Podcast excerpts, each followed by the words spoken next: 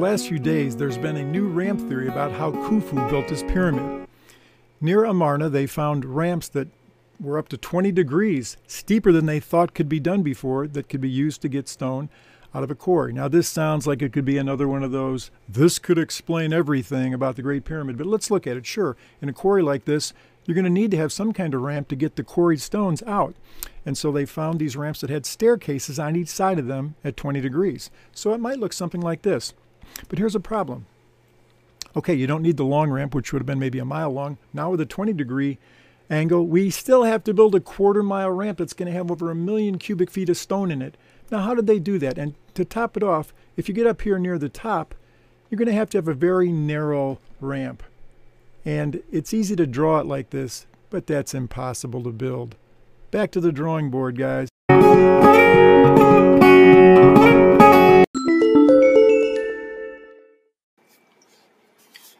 In the last segment, I poo-pooed the idea of the steeper ramps that were found in the Alabaster Quarry as explaining how the Great Pyramid was built.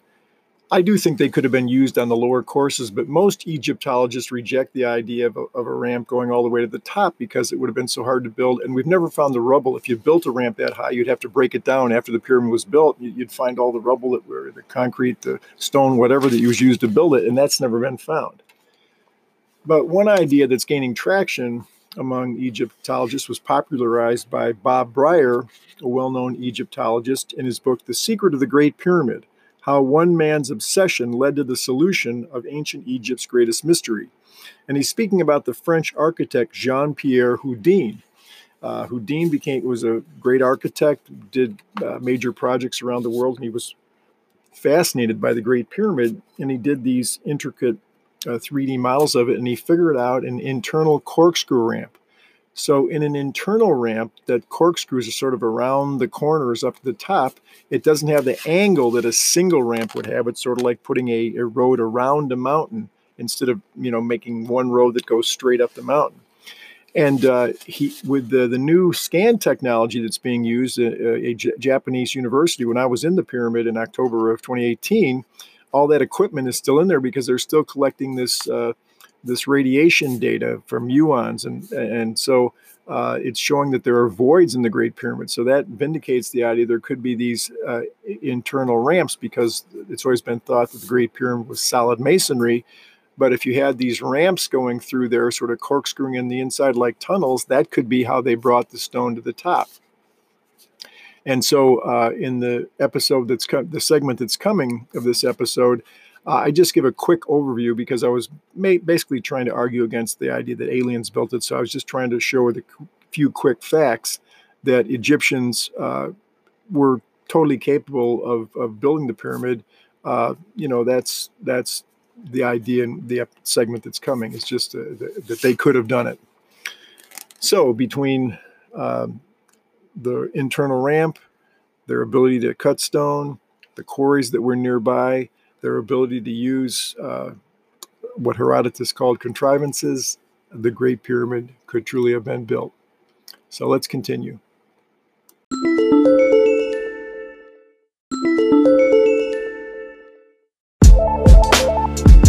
Yeah, how'd they do that? How did the Egyptians build the Great Pyramid? Well, first of all, they had the intelligence to design it. Somehow the colonial view puts the ancient Egyptians as stupid, Stone Age people kind of. They were just as intelligent as we are. And if you look at Chris Dunn's mock-up of the Ramses heads, both at Memphis and the ones in Luxor, you see that they had a tremendous intelligence. So the Egyptians plainly had the intelligence to design the pyramid. Then there were stone quarries near Giza, and the Egyptians knew how to cut the rock into stones. Now they picked Giza because these quarries were close by. So in this video by Dr. Mark Lehner, they showed that Egyptians were able to use the copper saws, which people allowed that they did have, and by putting sand into the granite, they were able to cut straight lines into granite to make the stones that built the Great Pyramid. Then with recent finds that we found in an alabaster quarry from about the time of Khufu, we know that they were able to raise stones on ramps to get them out of the quarries and ultimately up the pyramid with bigger angles than we ever thought they could before. So this would be good for the lower part of the pyramid. Then the oldest papyrus in the world, found in a Red Sea port, the Merer papyrus, assures us that they knew how to ship stones. It talks about the daily work that these laborers did to get the stones into the boats and float them over to the pyramids. The same thing is said in this relief that's in Saqqara. They were able to move large stones in their boats. And they had designs that made it easy. They would have two hulls so that they would put the stone in between the hulls and it wouldn't tip. It would be very stable that way. Then they made tributaries that brought the stones directly to Giza. We found all kinds of evidence for these. And so they didn't have to transport it all the way from the Nile. They brought the Nile to the pyramids.